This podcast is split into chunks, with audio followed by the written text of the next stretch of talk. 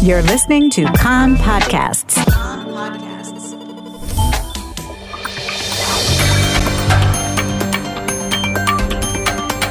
You are listening to the English language news of Kan, the Israeli Public Broadcasting Corporation.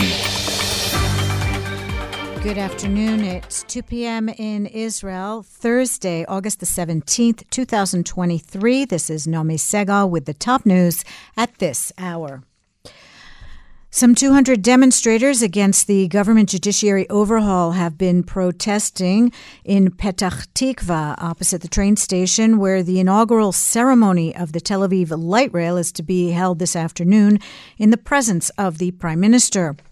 Earlier, drivers were, have been advised to check ways before traveling in the area because of police road closures and heavy traffic due to the Prime Minister's attendance. The IDF spokesperson says that the service has been frozen of a Navy Reserve Brigadier General who said he no longer plans to volunteer due to the government judiciary overhaul. The IDF spokesman said that the decision was taken by the Navy commander and authorized by the IDF chief of staff. The United States has approved a $3.5 billion sale of Israel's Arrow 3 missile defense system to Germany, clearing the way for what will be Israel's biggest ever defense deal. The U.S. is a partner in the Arrow project, which was developed jointly by the Israel Missile Defense Organization and the United States Missile Defense Agency. The Arrow 3 missile defense system is designed to intercept exo-atmospheric ballistic missiles. Undercover border police forces and IDF soldiers operating in Jenin killed an armed Palestinian who opened fire on them during an arrest raid. An IDF soldier was lightly hurt by shrapnel in the exchanges of fire. The security forces had entered Jenin based on Shin Bet intelligence and arrested two wanted suspects. During the operation, the Palestinian gunman fired on the Israeli forces from inside a building. The Israeli forces returned fire, killing the gunman. He was identified as Mustafa Kunbu, a Jenin resident who had been involved in terror activity and firing on soldiers. During searches of the building, the Israeli security forces seized weapons and discovered and destroyed explosive devices that were ready for use. An army statement said that the troops also came under fire as they were withdrawing and returned fire, identifying hits. In other security news, an IDF officer was lightly hurt during an army patrol in the Palestinian village of Burqa in Samaria. He was treated at the site and transferred to hospital for treatment. The IDF is investigating the incident. A shooting attack with no casualties in Samaria this morning. Terrorists opened fire on the Shahak industrial zone. Hits were identified on a factory building. Three IDF soldiers were treated for heat stroke during the tryouts for the Paratroopers Commando Unit.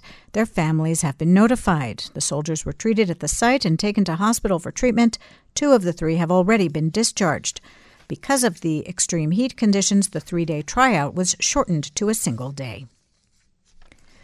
Finance Minister Bezalel Smotrich has agreed to release some 200 million shekels earmarked for higher education preparatory programs for East Jerusalem students. Smotrich had previously frozen the release of the funds, claiming the presence of alleged radical Islamic cells at Israeli universities. The minister yielded after pressure from the Prime Minister, Justice Ministry, and National Security Council to release the funds. The organs of four year old Shoham David Torjeman, who fatally drowned in a hotel swimming pool in Eilat a week ago, have been transplanted in the bodies of four children. Children ranging in age from 4 to 13 years old received the boy's heart, liver, and two kidneys. The transplant operations were carried out at Schneider Children's Hospital. The boy's father eulogized his son, saying, I want you to know that two hours ago I received a call and was told your heart is beating in the body of a sweet four year old boy just like you. Archaeology, a completely intact 3,800 year old mud brick vaulted passageway has been discovered at the Tel Shimron excavations in the Jezreel Valley in northern Israel. It is considered the first use of a corbelled mud brick vault in a passageway in the southern Levant, providing a key missing link in the history of the arch in the region. The weather outlook warmer in the hills and inland, temperatures continuing to rise tomorrow. No significant change on Saturday. Sunday, slightly cooler.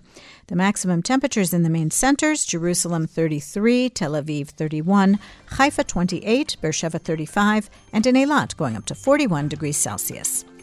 That's the news from Kan Reka, the Israeli Public Broadcasting Corporation. Join us at 8 p.m. Israel time for our one hour news program. You can tune in at 101.3 FM, the Kan website, and the Kan English Facebook page.